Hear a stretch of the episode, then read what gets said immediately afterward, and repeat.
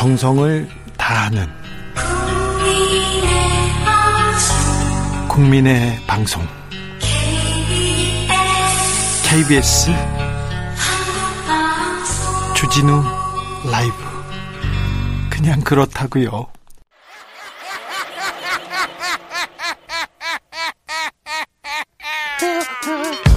팔로 뛰는 기자, 탐구하는 기자, 세상의 질문을 마구 던지는 기자, 기자가 본 오늘의 세상, 기자들의 수다. 라이브 기자실을 찾은 오늘의 기자는 KBS 김기아 기자입니다. 안녕하세요. 안녕하십니까 김기아 기자입니다. 주말 어떻게 보내셨어요? 주말은 조용히 보내는데 음. 제 친구가 술집을 하는 친구가 있거든요. 아 그래요? 그런데 코로나 이제 2단계, 그러니까 1.5, 2.5단계가 이제 풀렸잖아요. 네. 그게 이제 어제 0시였단 말이죠. 네. 11시 반부터 사람들이 와가지고 줄을 섰다는 거예요. 아, 그래요? 술 마시려고. 영시땡 치면 술 먹으려고. 우리 민족들이 참 부지런하기도 하고 술도 참 좋아해요. 대단합니다. 대단하네요.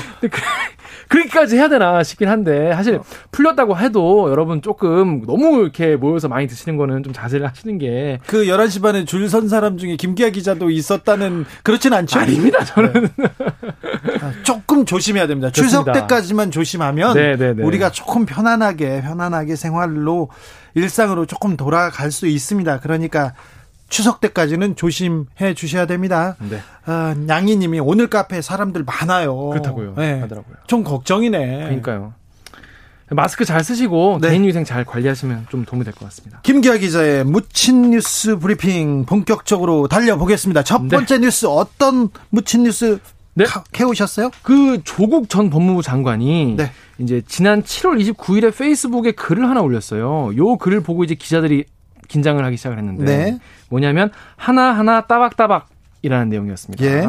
뭐냐면 그동안 허위 사실 보도 등으로 인한 판단되는 기사에 대해서 앞으로는 해당 언론 또 기자를 상대로 소송하겠다 이런 선언이었어요. 네.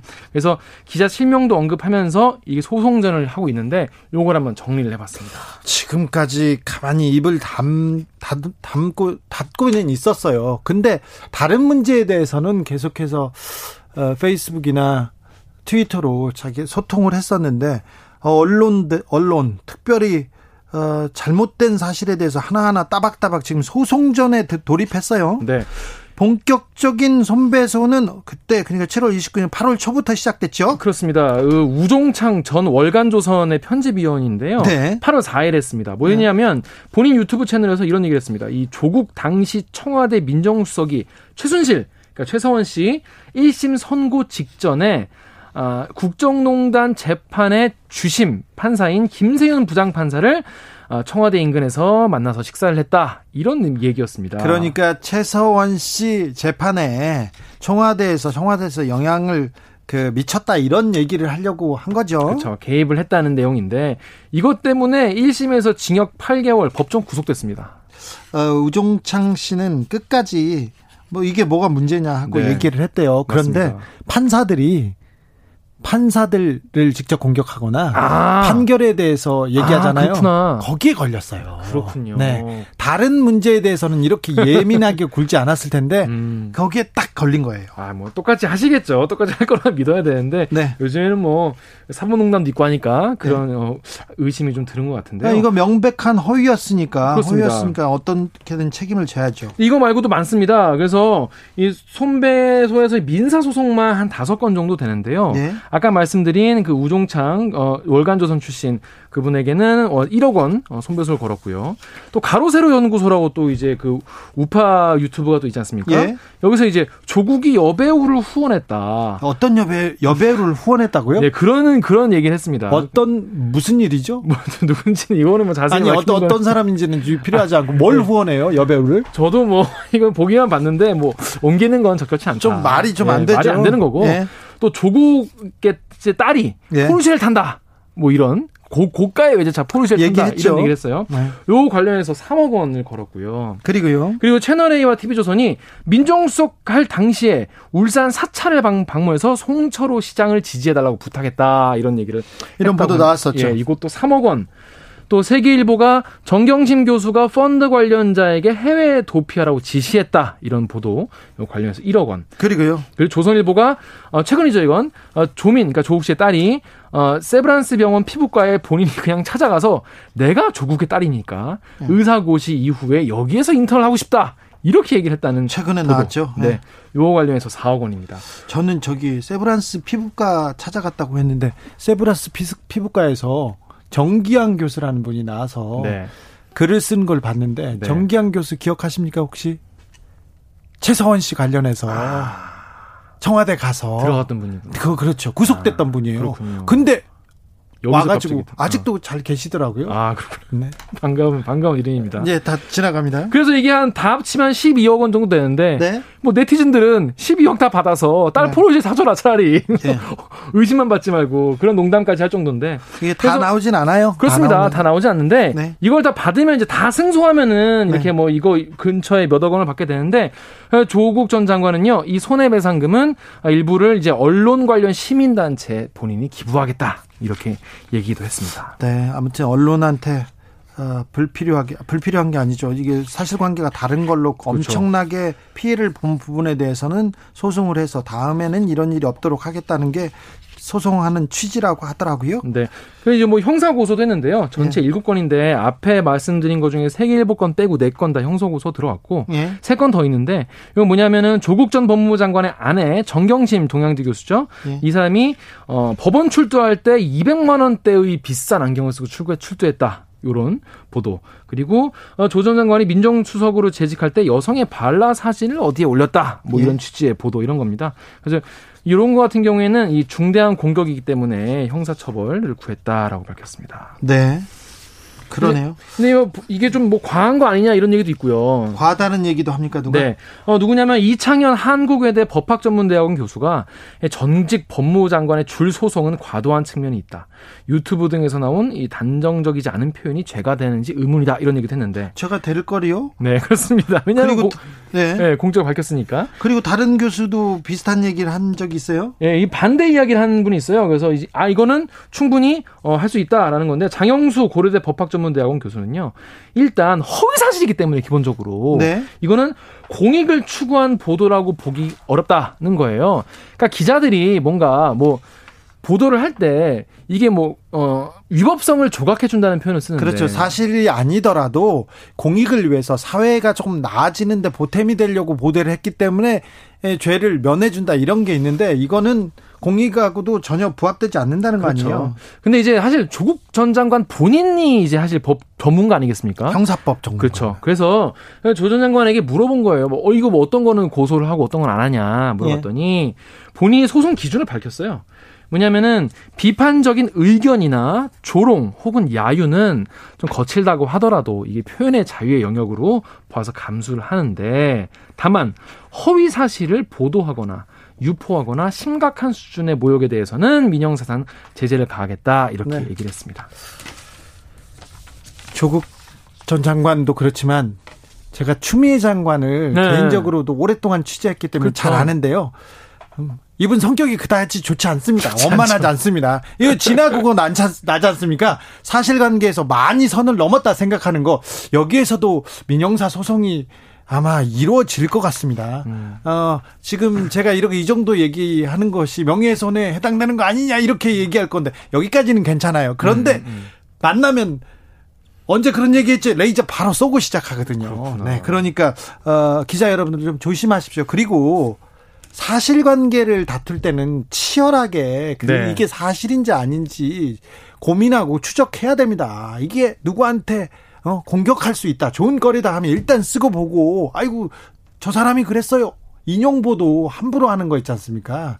그거는 가장 낮은 수준의 저널리즘인데 그러니까 특히 이렇게 이슈가 확 커졌을 때는 일선 기자들이 데스크로부터 압력을 받잖아요. 네. 너 뭐라도 갖고 오라. 그렇죠. 그럼 진짜 뭐라도 갖고 오는 거예요. 네, 주미에 관련된 거 저 발제해봐 그러면 들고 와가지고 다 정보 보고를 하거든요. 그래가지고 누구 누구 누구 기사를 쓰게 하는데 그때 이제 있는 거 없는 거 다 이렇게 보고하는. 그러다 보니까 좀 사고가 나기 쉽고 사고라는 게 이제 잘못된 보도 나가기 쉬우니까 좀 더 조심해야 될 것 같습니다. 조심하시라는 그 언론계 언론계 주는 팁이었습니다. 자, 다음 묻힌 뉴스 가볼까요? 네, 다음은 그 저희가 이런 보도한 적 있어요. 한국전력 자회사인 한전 KPS라는 회사가 있는데 KBS가 보도했다는 네, 거죠? 네, 그렇습니다. 근데 여기가 이제 계약서를 잘못 쓰면은 수백억 대 손실을 볼 상황이었는데 게, 전문 계약직 이모 씨라는 분이 이거를 두 번, 세 번 체크해서 이걸 막았어요. 어이고, 표창, 표창 표창을 줘야 될 일인데, 오히려 이분이 직장 내 괴롭힘에 시달리다가 결국 계약 해지가 됐다. 네. 이런 뉴스를 전한 적이 있었습니다. 네, 그런데요. 이분이 그러면 과연 어떻게 됐을까에 네. 대한 이야기입니다. 보도가 나간 바로 다음 날이요. 7월 8일에 한전 KPS의 이 본부장 주재한 회의에서 이 씨 건에 대한 대응 방향 논의를 했는데 네. 이 본부장 주재 회의에서 무슨 말이 나왔냐면 KBS 기사는 절대 클릭하지 말고 사측의 반박 내용을 담은 기사를 열심히 클릭하고 댓글을 달아라. 이런 지침이 나왔다고 합니다. 음, KP, KP에서, 네. 자, KBS에서 할 네. 일이 참 많을 텐데 이러시네. 네. 네. 근데 게다가 이제 직장인 익명 커뮤니티 블라인드라고 아시죠? 여기 네. 여기가 있는데 여기 가입해 가지고 이 씨가 원래 성격이 더럽다. 근원적으로 나쁜 사람이다. 이런 식으로 이제 글을 써라. 이런 상세한 지침까지 나왔다는 겁니다. 허허, 참. 그래서 이 씨가 굉장히 충격을 받았는데 앞에서는 임원이 와가지고 사과와 관련자 징계, 복직으로 회유를 시도해 왔다고 해요. 그리고는요. 그래 놓고 뒤에서는 이렇게 하는 거에 대해서 너무 모멸감을 느꼈다라고 합니다. 참. 안타깝네요. 네. 아, 일 잘한 사람인데. 그래서 한전 KPS 측은 뭐 이렇게 지시한 적 없다라고 하는데 이거에 대해서 뭐 퇴, 계약 연장을 뭐 안 해주고 이제 완전히 퇴직을 했으니까 이제 뭐 관련해서 그때 뭐라고 입장을 내놨냐면 어, 위로의 뜻을 표명하고자 하고 향후 제보자의 의견도 충분히 경청을 해서 본 사안을 어, 알아보겠다라는 해명자를 내놨어요. 그런데. 그럼에도 불구하고 어, 퇴직금도 제때 지급하지 않았습니다. 한 달째 미루고 임금과 퇴직금을 한 달째 미루고 나중에 지급까지 했는데 그래서 이렇게 이씨같이 직장 내 괴롭힘 신고한 사람들이 2차 피해로 굉장히 고통을 많이 받고 있다 이런 소식입니다. 안타깝네요. 김종갑 한국전력 사장님 그리고 한전 KPS 사장님 이거 좀 안타까운 내용인 것 같은데 잘 못한 것 같아요. 네. 어, 어떻게 되는 진행되는 건지 저희가 계속 쫓아가서 물어볼 거예요. 그러니까 이렇게 집 집단 뭐 직장 내 괴롭힘 이거 안 됩니다. 이거 법에도 법에도 크게 문제 삼을 수 있는 부분입니다. 네. 자, 지켜보겠습니다. 네. 마지막으로 묻힌 뉴스 보겠습니다. 네, 좀 재밌는 뉴스인데요. 네. 우리가 그 왜그 그 도널드 트럼프도 대통령이 나 오늘 김정은에게 이만한 편지 받았어. 어, 네. 이거 기억나십니까? 여러 번 얘기했죠. 굉장히. 큰 편지. 그리고 이제 편지 받을 때마다 아름다운 편지를 받았다. 어? 그러니까 남자끼리 아름다운 편지 좀 그랬는데 무슨 뭐, 내용인지 궁금했죠. 네. 그래가지고 사람들이 그때 대체 무슨 내용이길래 그러냐 알고 봤더니 아름다운 편지가 맞았다는 그런 내용입니다. 예. 그 워터게이트 사건이라고 아시죠? 네. 닉슨 대통령을 이제 물러나게 한 워터게이트 특종 기자인 밥 우드워드 이분은 아직도 특종 기자입니다. 그게 언제적인데? 그러니까요. 그런데 누군가가 어, 트럼프 대통령하고 김정은 위원장의 편지를 다 이렇게 줬어요. 그렇습니다. 예? 그걸로 신간 격노라는 어, 책을 냈는데 여기에 27통의 친서 내용이 실렸는데 어, CNN 통해서 먼저 두 통이 공개가 됐습니다. 자, 내용 좀 알려주세요. 내용이 뭐냐면 이 일단 하나 소개시켜드리자면 1900 아니 2019년 6월 그러니까 하노이에서 아무런 소득 없이 no deal 하노이 no deal 그다음에 그 분위기가 굉장히 냉랭한 직후거든요. 네, 석달 뒤인데 이때 뭐라고 했냐면 싱가포르 북미 정상회담 1주년을 기념해서 뭐라고 보냈냐? 김정은 위원장이 트럼프에게서 한 얘기입니다. 각하께 이런 편지를 보낼 수 있는 것조차 나에겐 영광입니다. 우리 사이에 깊고 특별한 우정은 북미 관계의 진전을 이끄는 마법의 힘으로 작용할 것입니다. 그리고 네. 우리가 마주 앉아 위대한 일이 일어나도록 할 그날이 조만간 올 것이고 또 하나의 환상적인 순간으로 역사에 기록될 것입니다. 당신을 그러니까 트럼프 대통령을 존경하는 마음은 절대 변치 않을 것입니다. 이렇게 써 있다고 합니다. 이 편지를 보고 트럼프 대통령이 아름다운 편지를 받았다고 했군요. 그렇죠. 그건 충분히 그렇게 말할 수 있는 것 같아요. 그런데요. 그런데요. 네. 근데 그런데 또 이뿐이 아니고요. 싱가포르에서 열린 1차 북미 회담 어 북미 정상회담 반년 뒤에 보낸 것도 만만치 않습니다. 여기에는 뭐라고 써 있냐면 아름답고 성스러운 곳, 그러니까 싱가포르에서 각하의 손을 굳게 잡았던 역사적 순간을 잊을 수 없고 그날의 영광을 재현하기를 희망합니다. 네. 판타지 영화의 한 장면을 연상시키는 저와 각하의 또 다른 역사적 만남은 그리 멀지 않은 미래에 전 세계가 또 보게 될 것이다. 라고 했는데 여기서 김 위원장이 트럼프 대통령을 호칭할 때 유어 엑셀런시라고 불러요.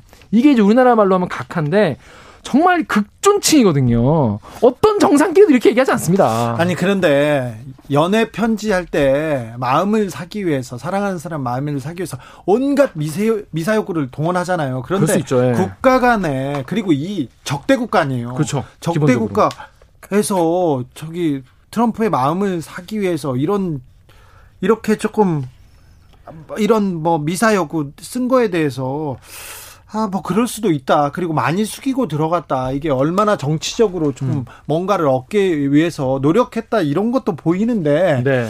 좀 미국 내 반응은 어떻습니까?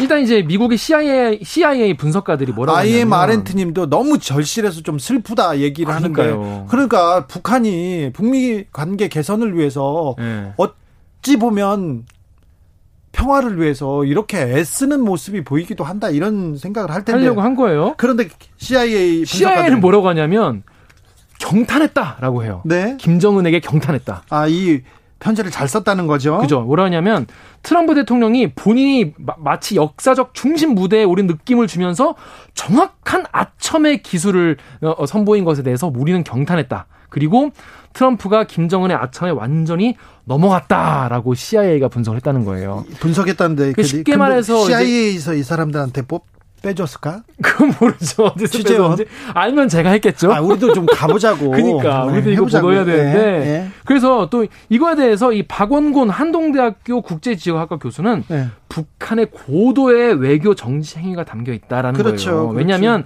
트럼프가 평소에 이 비위 맞춰주는 걸 좋아하지 않습니까? 네. 그래서 이거 이런 표현들에 대해서 이 밥 우드워드 기자도 마치 원탁의 기사나 구혼자들이 언급할 것 같은 개인적인 충성 서약이다라고 했는데 이거에 대해서 임을출 경남대 극동문제연구소 교수는 김정은 위원장의 절실함이 묻어있는 표현이었다. 그렇죠. 절실함. 왜냐하면 네. 이 대북 제재 완화를 이끌어내려면 트럼프 설득이 일단 1번이다라고 본 거예요. 예. 북한이. 그래서 트럼프 설득에 대한 절실함이라는 거고 최선을 다한 흔적이다. 라는 거였어요. 그래서 북한이 정상 간 외교에서 얼마나 이 top-down 방식, 그러니까 리더를 먼저 설득하고 감정적으로 감화시킨 다음에 일을 처리하는 그런 방식에 얼마나 집중했는지를 엿볼 수 있다고 하는데 이 전체 내용이 내일 공개됩니다. 그래서 아마 내일부터 관련 기사가 쏟아져 나올 겁니다. YJM님이 트럼프에게 편지 보내지 말아야겠다. 다 공개해버리고 연애 편지는 공개되면 안 되는데 맞네요. 북미 간의 이 정, 북미 정상의 편지가 공개됐을 때 남북의 화해와 평, 평화 그다음에 북미 간의 관계 개선을 위해서 이게 악영향을 미치지 않을까 그런 것도 그래서 원래 이제 외교문서 같은 경우에는 30년이 지나서 공개를 하거든요. 30년 지나면 이제 외교문서 공개를 공식적으로 하는데 이런 문서가 바로 공개가 돼 있기 때문에 사실 북미 관계가 앞으로 어떻게 한 공개적으로 뭐 하는 거가 다 이렇게 공개될 수 있다라고 하면은 제대로 행보를 좀 못할 수도 있겠다 이런 우려도 나옵니다. 실제로. 그렇습니다. 그 북을 달래면서 가야 되는 그러니까. 우리 입장으로는 그러니까. 조금 이래야 되는지 저래야 되는데 변수가 너무 많습니다. 자, 기자들의 수다 지금까지 KBS 김기아 기자 함께했습니다. 감사합니다. 고맙습니다. 5867님이 나비처럼 날아 벌처럼 쏘시는 주 기자님이 너무 약해요. 아니 벌처럼 쏘는 게 약하다고요? 이제 바꿉시다. 독수리처럼 날아 핵폭탄처럼 씁시다. 핵폭탄이요? 어휴, 네. 고, 고민해 보겠습니다. 좀 무섭잖아요. 핵폭탄은 라디오 정보센터 다녀오겠습니다. 정한나 씨. 정치 피로, 사건 사고로 인한 피로, 고달픈 일상에서 오는 피로. 오늘 시사하셨습니까? 경험해 보세요. 들은 날과 안 들은 날의 차이. 여러분의 피로를 날려줄 저녁 한 끼 시사. 추진우 라이브.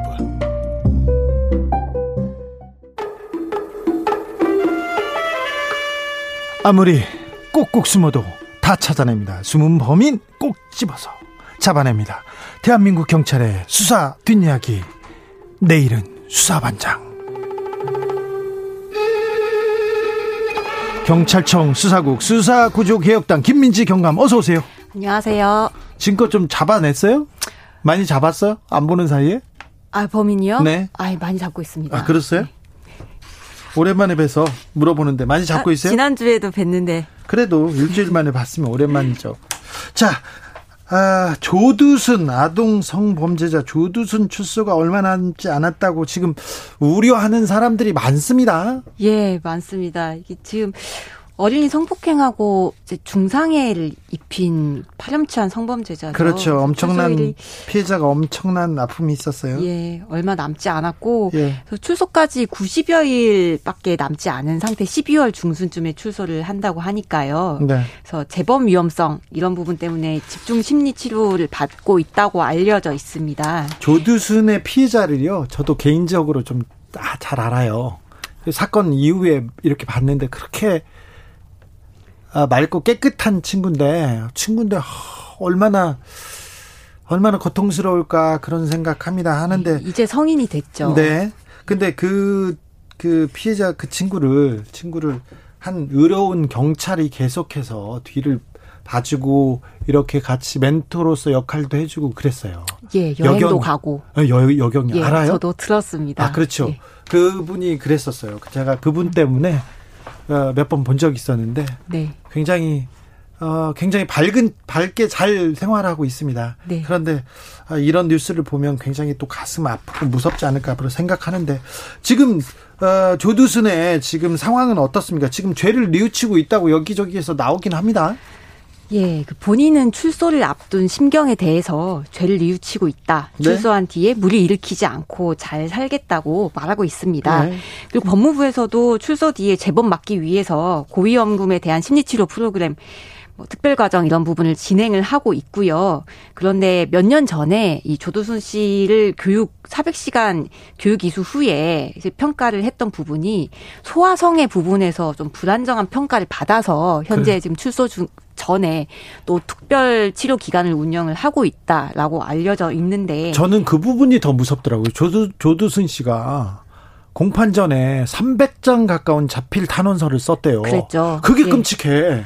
거기에 보면은 본인이 그 당시에 있는 공판 전이니까 본인이 예? 끝까지 부인을 했다고 알려져 있죠. 네. 내용이 아무 기억 나지 않는다. 그리고 기억이 나지 않는 것은 강간상이 하지 않았다는 게 아니겠느냐 이런 내용도 있었다고 합니다. 오 참. 그래서 재범 위험성에 대해서 의문을 가지는 의견도 있고 한데 그리고 출소를 막아달라는 국민 청원도 있고 하고요. 그렇지만 이 부분이 어려운 점이 현실적으로 출소를 막기가 어려운 게 조도순 씨가 확정된 판결 에 대해서 복역 중이고 12년이었죠? 예, 그 당시 12년이었습니다. 그리고 가석방으로 출소하는 게 아니라 형을 다 채우고 나가는 것이기 때문에 그러니까 더 잡아둘 명분이나 법적 예, 근거가 없어요. 그렇습니다. 그런 점이 좀 어려운 부분입니다. 옛날에는 청송 감호서라고 문제가 있고 또 재범 확률이 있으면 청송 감호서라고 갖다가 그 다시 그 집어넣고 그랬어요. 그때 그 서방파 범서방파 김태촌 씨 있지 않습니까? 두목이었던 김태촌 씨가 자기 변호사들과 자기 인맥을 막 동원해서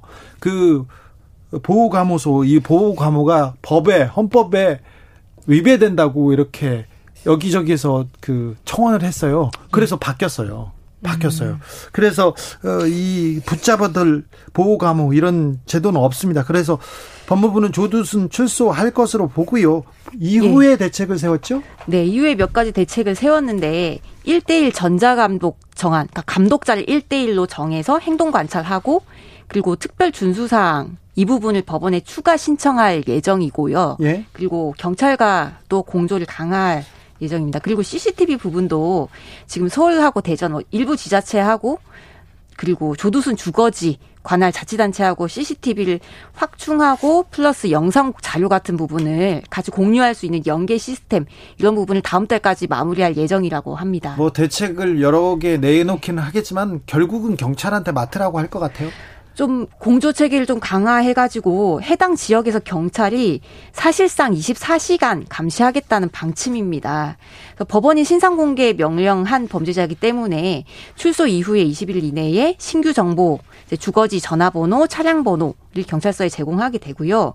이 부분에 대해서 원래는 보통 일반적으로는 성범죄자 한 명당 경찰 한 명 배정을 합니다. 그래서 아, 그래요. 보통은요? 예, 일반적으로는 석 달에 한 번씩 바뀐 정보 없는지 신상이 문제 없는지 체크를 들어가는데 지금 안산에서는 조두순 씨한테 한 개 팀을 배치한 상황이고요. 그러면 사실상 24시간 감시를 하겠다는 것이 되겠습니다.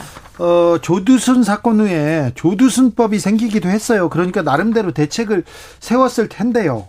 예, 그렇죠. 조두순법이라는 게 이제 특정 범죄자 네이밍을 딴 법인데 네. 이 법이 뭐 형량에 대한 법은 아니고요. 표창원 의원이 그 당시에 조두순 씨를 거론하면서 발의를 한 법인데 아동 대상 성범죄자한테 전자장치 부착 명령을 내릴 때 네. 피해자 이런 특정인한테 접근 금지를 함께 반드시 내리도록 준수 사항을 붙이도록 하는 법이고 예. 그리고 전담 보호 관찰관을 지정하도록 하는 법입니다. 예. 그런데 이 문제가 조두순 씨 범행 당시에는 이 법 없었고 그리고 이 법에 붙이게 이 법 시행 이후에 부착 명령 선고 시에 이것을 적용하기로 되어 있어서 당시의 비판이 조두순 없는 조두순법이 아니냐라는 비판이 좀 있었습니다. 그런 것도 있지만 국민들이 가장 화났던 거는 뭐냐면은 조두순 씨가 조두순 씨가 이게 범죄를 저질렀는데 만취 상태 나 술 먹어서 기억이 안 나 그랬다고 감경해 줬어요. 그렇죠. 그 당시 그리고 형벌의 상한이 15년이었는데 네. 거기서 더 음주를 했기 때문에 감형이 된 부분이 당시의 형법은 심신미약 주치자 부분은 반드시 감경해야만 하기로 되어 있었습니다. 형법상. 네. 그래서 감경이 되었던 부분인데 그렇죠. 이 부분이 지금은 현재 개정이 돼서 심신미약 주치 상태로 범죄를 하더라도 감경할 수 있다. 그럴 만한 이유가 있어야 되고 만약에 주치 상태로 범죄를 했다고 해도 반드시 감경하는 것이 아니기 때문에 훨씬 더 어려워진 부분이다. 그렇기 때문에 주치 상태가 더 이상 처벌에 참작될 수 없는 사유인 거죠. 그 전에는 법이 어떻게 생겼냐면요. 술 먹고 술 먹어서 심신미약 상태는 형을 감형 감경해야 한다 해서 감경할 수 있다로 바뀌었다는 거죠. 네, 그렇습니다. 제대로 많이 바뀌진 않았네. 자, 네.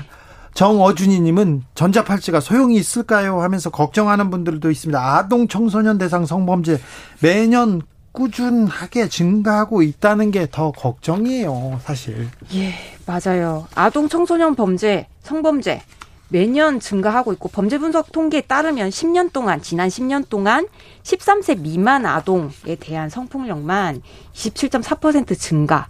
그리고 20세 미만 청소년도 비슷하고요. 그러면 지난 10년 동안 40%나 통틀어서 증가를 한 부분이고 네. 이 부분이 진짜 문제인 게 그 표창원 전 의원이 소장님께서 예전에 쓰신 책에 이런 말이 있었어요. 아동 성범죄는 영혼 살인이다. 왜냐하면 이 아동이 예전에 오래 전에 성범죄를 당했다 손 쳐도 그 기억이 계속 남고 성인이 돼서도 트라우마가 계속 남습니다. 네. 그래서 예전에 이런 사건도 있었어요. 아동이 의붓아버지한테 계속 지속적으로 성폭력을 당하다가 결국 나중에는 남자친구하고 그 의붓 아버지를 살해를 하게 한 사건이 있었죠. 그런 사건은 좀 여러 번 있었어요. 예, 근데 그 부분이 정당방위가 인정되지 않아서 그런 논란이 좀 있었고 했던 사건인데 예. 그렇기 때문에 이 아동 성범죄에 대해서는 앞으로는 엄중하게 다뤄져야 된다고 생각이 됩니다. 그런데 국민들은 법원 판결, 우리 법은 아, 피해자들을 조금 생각해 보면 성범죄자들한테 너무 관대하다, 너무 따뜻하다. 이게 걱, 화나요, 막 화나. 저도 화나요. 예, 네, 저도 화나는데. 그런데 조금 나아졌다고 전 생각됩니다. 그 나아졌습니까? 당시에 음. 그 형법도 상한이 15년이기 때문에 그리고 심신미약을 의무적으로 감, 감경해야 되기 때문에 그런 형량이 내려졌던 건데 네. 현재는 아동 청소년 성범죄 강간에 대해서는 아청법에서 무기 또는 5년 이상 징역이고 상해가 이뤄지면 7년 이상 징역에 해당합니다. 네. 그리고 제가 여기 오기 전에 양형 기준도 좀 다시 살펴보고 왔어요. 그랬더니 살펴봤더니 음, 양형 기준이 아동 청소년의 13세 미만에 대해서 기본적으로 상 강간 범죄만 이루어졌을 경우에는 기본이 8년에서 12년, 그리고 네. 가중됐을 경우에는 11년에서 15년 정도 되는데 만약에 이번에 조두순 씨 같은 사건이 있다, 중상해를 일으켰다 이러면 기본은 9년에서 14년이지만 중상해니까 가중 양형이 있, 을 경우에는 13년 이상 무기까지 양형 기준에 적혀 있더라고요. 네. 그래서 이런 부분이 좀 잘 적용이 돼서 어, 이루어진다면 앞으로는 조금 엄중하게 다뤄질 수 있고 다뤄져야 된다고 생각합니다. 김미희님께서 그런 인간 때문에 투입되는 에너지가 너무 큰데요. 재수감하면 하면 안 되는지 그런데 아니 죄로 지금 감옥에 가서 처벌을 받고 나왔기 때문에 그렇다고 그냥 잡아갈 수는 없어요.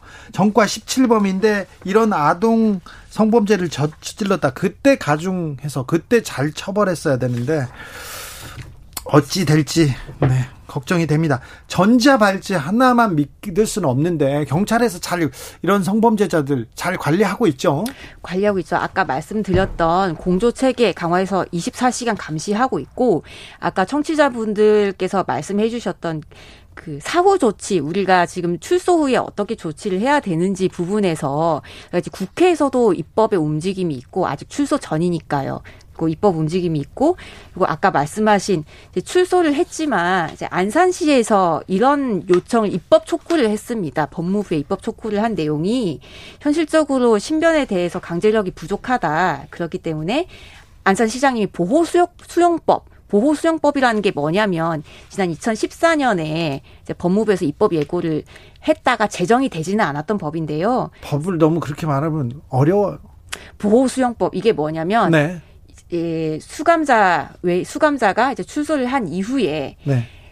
그 굉장히 뭐 상습적으로 성폭력 범죄, 아동을 성폭력을 했다거나 아니면 중상해를 입힌 이런 범죄자들 경우에는 보호 수용 이라는 형기 종료 후에 일정 기간 별도 시설에서 수용하는 내용을 담은 법입니다. 이제 그거를 안산시에서 인제 내놨다는 거 아니에요? 안산시에서 이런 법을 입법을 좀 빨리 했으면 좋겠다고 법무부에 입법 요청을 한 상황인데 이게 또 논의를 해봐야 되는 내용이 조두순 씨한테 그 영향을 미치지는 못할 것 같습니다. 당장은 그렇죠? 네, 그렇습니다. 음, 아무튼 경찰이 가장 고생할 것 같아요. 이런 사람들 나오면. 그죠? 네, 경찰들도 고생을 하지만 네. 이 전자발찌 관리 이 부분이 법무부에서 소관이잖아요. 법무부에서 합니까? 예, 그래서 보호관찰소에서 보호관찰관들이 하는데 지금 현재 조두순 씨 같은 경우는 1대1 보호관찰관을 지정을 할 예정이고 그럼 그분이 1대1로 어 어떻게 이 매주마다 이 행동 감시를 하고 그리고 불시에 찾아가기도 하고 생활 점검을 합니다. 근데 문제는 조두순 씨한테는 적용되지는 않지만 조두순법이 제정되고 나서는 아니, 개정이 되고 나서는 이제 1대1로 보호 관찰을 하게 되잖아요. 아동 성폭력 성범죄자 같은 경우에. 근데 문제는 이 교대 근무를 하는 관제센터에서 인원이 굉장히 부족하다는 얘기도 있습니다. 이 한 명이 250명 넘게 감시를 해야 된대요. 그러니까요. 지금 네.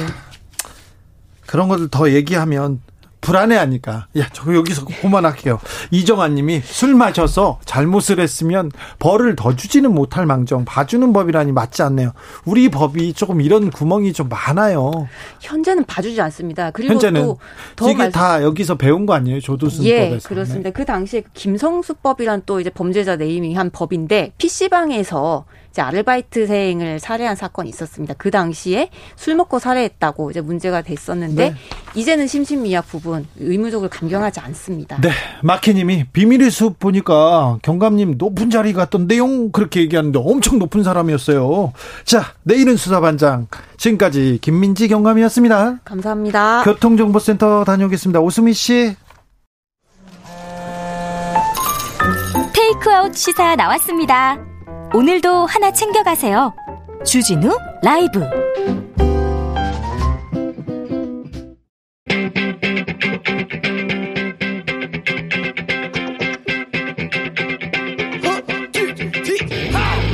국회 할 말 있습니까? 국회의원한테 민원 넣고 싶으세요? 어유 요새 민원 얘기 나오면 힘든데 그렇다면 잘 오셨습니다. 21대 국회 으뜸 친절왕 박주민과 함께하는 주민센터 여러분의 민원에 귀를 기울이겠습니다. 우리는 귀를 기울입니다. 주민센터의 주치원 박주민 더불어민주당 의원 어서 오세요. 예, 안녕하십니까. 잘 지내셨어요? 네, 한 일주일 됐죠? 네. 네. 일주일이 아니라 한 2주 되니까 이제 사람 같네. 이제 사람 같아. 조금씩 회복하고 네. 있습니다. 예. 거지 쪽에서 이제 사람 쪽으로 오고 있습니다. 네. 요새 밥도 좀 잘 먹고 그러십니까? 네. 네. 잠도 좀 잤고요. 네. 네. 고생 많으셨어. 네. 요새는 무슨 일로 바쁘세요? 지금 이제 정기 국회의 국정감사 이제 준비를 해야 될 시기예요. 네. 그래서 국정감사 관련된 이슈들 그런 것도 좀 점검하고 있고 또 몇 가지 제가 당 대표 경선 나왔을 때 말씀드렸던 약속들이 있어요. 예. 약속 관련된 법안이나 정책 같은 것도 좀 준비하고 있고 독서를 많이 하고 있습니다. 그래요? 네. 독서는 평소에 많이 하잖아요. 그 실제로 근데 뭐 당대표 경선 뭐 최고위원 할 때는 책을 많이 못 읽었고요. 예. 지금은 책을 좀 많이 읽고 있습니다. 자, 국회 여의도 분위기 좀 어떻습니까? 당내 분위기가 조금 약간 가라앉은 것 같아요. 워낙 최근에 이제 어, 논란과 이슈들이 많다 보니까요. 네. 당내에서도 좀 혼란스러운 느낌이 좀 들죠. 네. 네. 추미애 법무부 장관 아들 관련한 된 의혹 정치권 네. 공방 계속되고 있습니다. 아유. 오늘 대정부 질문에 단골 메뉴였습니다. 네. 네. 그런데 이거 어떻게 보세요? 음, 오늘 이제 국민의힘 의원님들이 제기했던 의문들은 거의 이제 예전에 했던 이야기가 반복되는 감이 있었고요. 네. 반면에 이제 국방부에서는 이제 그 휴가 절차라든지 어, 이런 것들이 관련 규정상 문제가 없었다라고 얘기를 하고 있어서 사실관계 관련된 부분은 조금 정리되는 것 아닌가 이렇게 보고 있습니다. 사실관계는 정리되는 것 아닌가. 그런데 내일 내일 신문도 내일 언론도 시끄러울 거예요. 추미애 장관은 아무래도 그렇겠죠. 네, 모레도 네. 그럴 것 같은데 네. 이 부분은 어떻게 하실 거예요? 글쎄요, 뭐 오늘 이낙연 당대표님이 사실관계가 어느 정도 이제 정리가 돼가고 있기 때문에 네. 어, 사실관계에 대해서는 이제 정확하게 대응하겠다 이렇게 네. 얘기를 하셨어요. 아마 네. 당에서는 그런 어, 스탠스로 계속 가지 않을까 싶습니다. 야당이 네. 정치 공세를 계속하면 우리는 대응하고 차단하겠다 이렇게 하는데 차단 잘 할 수 있을까요? 그러니까 지금 그 여러 가지 의혹들이 제기됐는데 네. 뭐 국방부 발표한 자료 저도 지금 그 인터뷰 준비하면서 좀 읽어봤는데 휴가를 쓸 수 있는 사유에 해당하고 네. 휴가 절차에 대해서는 전화나 구두로도 가능하다라는 그 유권 해석이 나온 거지 않습니까? 네. 그래서 만약에 이제 야당에서 이 부분에 대해서 좀 더 의혹을 제기하려면 좀 새로운 사실이라든지 이런 게 있, 있어야 될 것 같고요. 오늘 네. 아침에 또 그 서모 씨와 같은 부대에서 근무했던 당직사병, 그 당시 네. 당직사병 인터뷰도 좀 나온 것 같아요. 그래서 조금 사실관계 자체는 좀 정리가 돼가고 있는 것 같습니다. 정리돼 네. 가고 있다고 보시죠? 근데 아까 말씀드렸던 것처럼 또 아까 말씀하셨던 것처럼 사실관계가 정리되는 것하고 별도로 네. 아마 이야기는 계속 나오겠죠. 예. 예. 그게 쉽지 않죠. 예, 항상 뭐 그게 쉽지 않죠. 네. 예. 어, 오늘부터 4차 추경안 심사가 시작되는데 네. 민주당은 어떤 부분 가장 중점적으로 좀 보고 있습니까? 그리고 박주민 의원이 쳐다보고 있는 거는요? 지금 4차 추경안 심사되면서 아무래도 가장 논란이 되고 있는 게 통신비 2만 원 지원. 네. 이 부분에 대한 그 논란이 좀 많더라고요. 그렇죠. 그래서 아마 이 부분이 어떻게 정리되느냐 이런 것들 좀 봐야 될 것 같아요. 네. 예. 근데 오늘 대정부 질문에서도 이제 어 국민의힘 쪽에서 통신비 2만 원 지원할 거면 독감 네. 백신, 백신 하자. 어, 하자라고 얘기했는데 오늘 이제 정세균 총리가 독감 백신이라는 거는 그렇게 바로 만들 수 있는 게 아니다. 네, 예. 그러니까 생산을 하려면 7개월 이상 시간이 걸리고 하기 때문에 지금 추경에서 독감 백신을 다룬다는 것은 좀 말이 안 된다. 뭐 이렇게 좀 얘기를 예, 예. 했죠. 예. 예. 자, 근데 9월이 오고 9월이 깊어지고 가을이 네, 깊어지고 예. 당 지지율이 네. 많은 민주당 의원들도 이렇게 생각하는데 당 지지율이 역전될 거라고 보고 있고요. 음. 한동안 어려워질 것으로 대통령 지지율도 떨어지고 민주당 지지율도 떨어질 것으로 생각하는데 음. 자, 요거 요거를 좀 끌어올릴 만한 보관 박주민 의원은 어떻게 생각하십니까? 그래서 제가 당 지지율을 끌어올릴 보관 관련돼서는 뭐 제가 당대표 경선 나왔을 때 국민분들과 좀 더 소통을 하는 것이 필요하다라고 말씀을 드렸는데요. 아마 네. 그런 부분 당에서도 신경을 쓸 거고 당을 지지해 주시는 분들 입장에서 답답하게 생각하는 것은 어, 많은 의석을 갖고 있음에도 불구하고 좀 뭔가 주도를 못한다 라는 느낌을 받으시는 것 같아요. 그런 것도 있어요. 네, 그래서 네. 이제 국정... 지지자들한테는 좀 답답하고 네. 주도를 못하고 그리고 반대편한테는 공격당하고 그렇게 네. 생각하죠. 그래서 정기 국회가 이제 시작이 되고 또 국정감사 끝나면 입법 시즌이 돌아오는데요. 네. 그때 이제 개혁 과제들 어, 그런 것들이 담겨 있는 법안들을 어, 체계적이고 또 적극적으로 좀 어, 제기하고 통과시킬 필요가 있지 않나 이런 네. 생각을 하고 있습니다. 예. 어, 박주민 의원은 어떤 또 법안 준비하고 계십니까? 어떤 전, 부분에 좀 저는 지난번에 말씀드렸던 것처럼 이제 그 세월호 관련돼서 그 개정안들이 좀 필요해요. 예? 그 내용들을 좀 가족분들과 같이 준비하고 있고 네. 그런 것들을 좀 어, 발의도 하고 통과시키려고 네. 노력을 하고 있습니다. 예. 윤미향 의원이 네. 오늘 그 검찰이 윤미향 의원 기소했네요. 네. 네. 네. 이 부분은 어떻게 보십니까? 지금 오늘 제가 그거를 오후에 이제 기사로 떴더라고요. 네. 그래서 기, 충분히 검토는 못했는데 그 아무래도 전에 제기됐던 많은 의혹들은 좀 빠지고 예. 그 지원금 중에 일, 부를 예. 유용한 것으로 봐서 이제 횡령으로 그리고 네. 공범 한 명이 같이 있다라는 식으로 이제 기소가 이루어진 것 같, 습니다 네. 그리고 뭐 대부분의 어떤 아까 말씀드렸던 대로 의혹 뭐 공시가 잘못됐다든지 뭐 주택을 매입하거나 파는 과정이라든지 이런 부분은 다 빠진 것 같고요. 예, 예. 유용 부분에 대해서 제가 이제 그 최고위원이었을 당시에는 어, 충분히 소명이 가능하다라고 들었었거든요. 네? 그래서 아마 법적 공방이 좀 있지 않을까 이렇게 생각이 됩니다. 네. 의원님, 네. 민경욱 전 의원 고발하셨죠? 네네네. 요거 어떤 건으로 고발했고 어떻게 돼가고 있습니까? 어, 아시다시피 이제 8월 15일 날 그 대규모 집회가 있었죠. 아. 그 대규모 집회에 신고가 있자 아, 서울시 등이 그 집회를 하지 말라고 행정명령을 했고 네.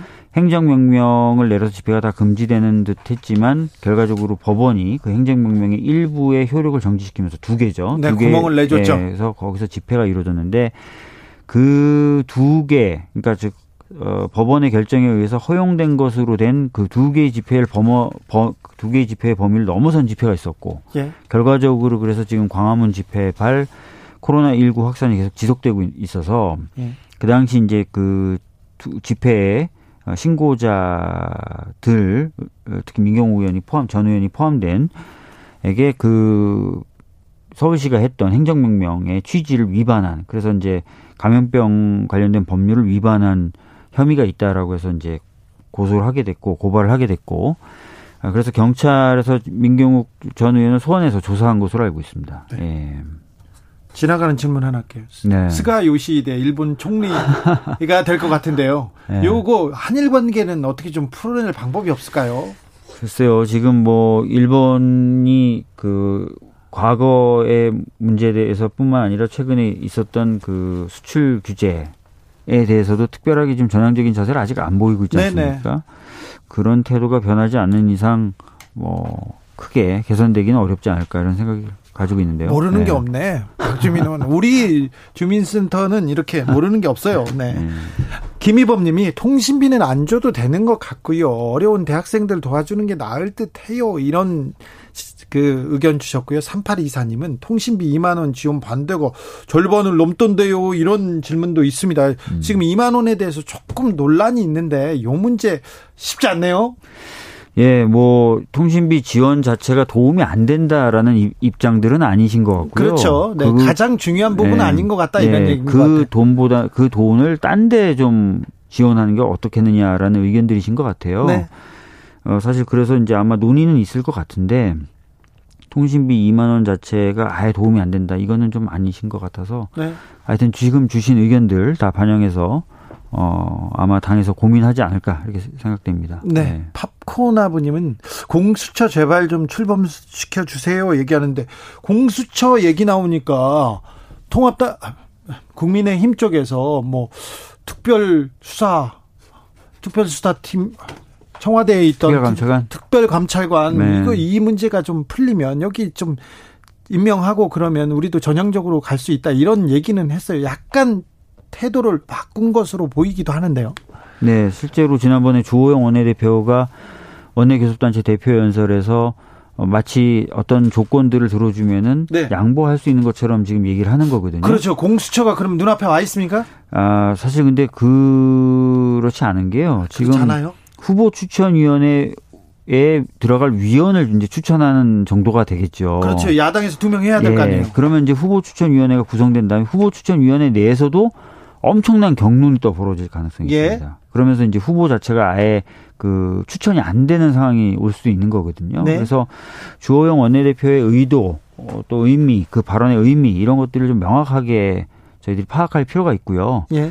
어, 여러 단계가 남아 있기 때문에 이 여러 단계에 대해서 다 전향적으로 협조해 주겠다는 것이 아니라면 굉장히 시간이 delay가 될 수가 있습니다. 예. 그래서 지금 뭐 백혜련 간사나 이쪽 중심으로 저도 이제 참여했지만 개정안 발의를 서두르는 거거든요. 예. 그래서 조금 더 그 의미, 발언의 의미나 이런 것들을 어, 좀 챙겨봐야 될 것 같습니다. 예. 챙겨봐야 돼. 아, 그 쉽지 않군요. 지금 상황에서 만약에 이제 후보 추천 위원회에 위원 추천만 하겠다라고 하면 사실은 그거는 공수처 출범을 앞당기는 의미는 있긴 있겠지만 그게 크게 앞당긴다는 건 아니거든요. 네. 네. 뭐 법안을 또 준비하셔야 되겠네요. 네. 또 그거 말고 지금 지금 그 박주민 의원의 숙제는 뭡니까? 뭐 아까 세월호 관련돼서는 말씀을 드렸고 제가 당 대표 경선하면서 어 지방을 다닐 때 그 농민분들이 여러 가지 어려움들을 호소하셨었어요. 네. 그러니까 농산물 가격이 안정적이지도 않고 또 그 유통 과정에서의 여러 가지 어떤 불합리 때문에 농민분들이 여러 가지 어 손해를 보는 경우도 있고 물론 소비자도 동시에 그럼 손해를 보게 됩니다. 네. 그래서 어 그런 거 관련돼서 지금 정책을 좀 준비하는 것도 있고요. 어 그다음에 농촌을 좀 실질적으로 어 좀 뒷받침할 수 있는 어 CSA라고 하는 그 정책들을 유럽이나 중국에서는 하고 있거든요. 예. 이런 것들 관련된 토론회도 지금 준비하고 있습니다. 네. 네. 8166님 질문입니다. 네. 박주민 의원님, 요즘 왜 법무부 장관만 됐다면 가족 털이가 될까요? 이게 우연일까요? 어떻게 봐야 될까요? 이런 질문이네요.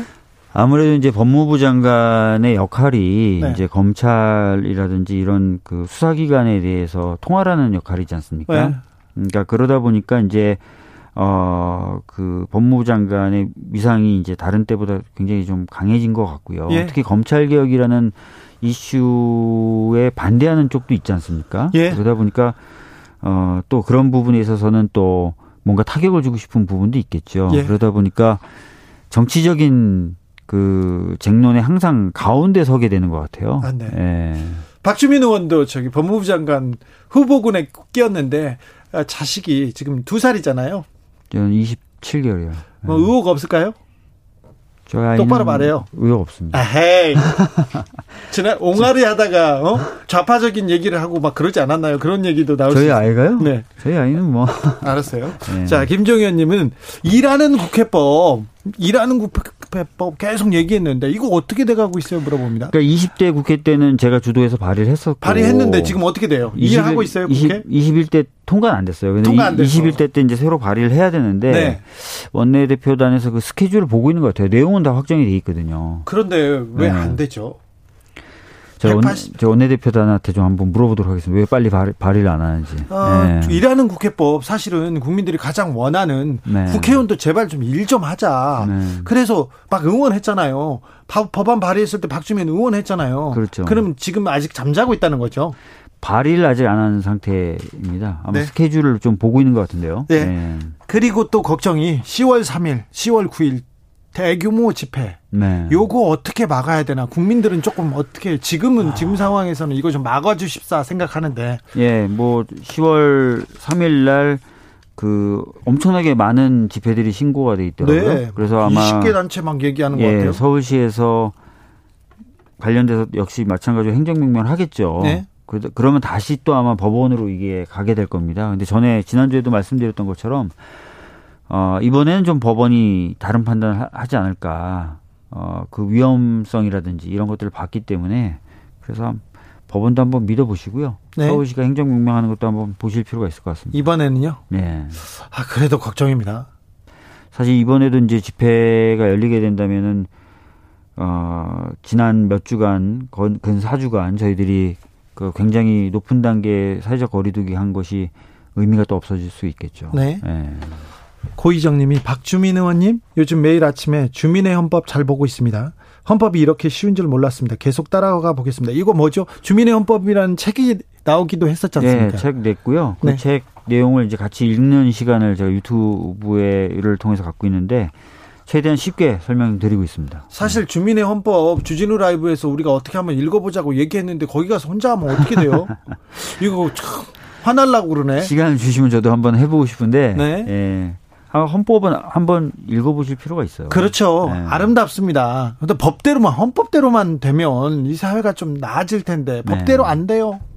헌법의 의미 또는 헌법 조문의 내용을 좀 알고 계시면 그 여러 가지 어떤 쟁점이 생겼을 때요. 네. 사회적인 논란이나 쟁점이 생겼을 때 판단하시기가 굉장히 쉬울 겁니다. 그래요? 예, 예. 법대로 법대로 법을 근거에다 두고 이렇게 판단하면 됩니까? 네, 그렇죠. 사실 정치인들이 하는 말 중에 헌법에 맞지 않는 발언들도 굉장히 많거든요. 예. 근데 그런 경우는 아예 논외로 쳐버리면 되니까 예. 굉장히 좀 어, 쟁점이나 논쟁을 바라보실 때 그 명료하게 만드는 그런 효과를 보실 수 있습니다. 가끔 주먹이가 좀 가깝잖아요, 법보다. 사실 헌법이 우리나라에서 그 제대로 된 위상을 갖기 시작한 게 얼마 안 됩니다. 네. 많은 분들이 헌법을 자꾸 소환해 주셔야만 헌법이 힘을 갖게 되거든요. 네. 네. 자, 주민센터장 박주민 의원이었는데 마지막으로 한 말씀 해 주십시오. 아닙니다. 요즘에 굉장히 뭐 복잡하고 또 힘든 나날을 보내실 것 같은데요. 어, 국회에서 좀 일하는 모습 보여드리면서 그런 좀 답답함 없애 드릴 수 있도록 노력하겠다는 말씀 드리겠습니다. 지금까지 주민센터 박주민 더불어민주당 의원 함께했습니다. 감사합니다. 네. 주진우 라이브 마칠 시간입니다. 아담 리바인의 고나우 들으면서 저는 여기서 인사드리겠습니다. 저는 내일 오후 5시 5분에 돌아옵니다. 지금까지 주진우였습니다.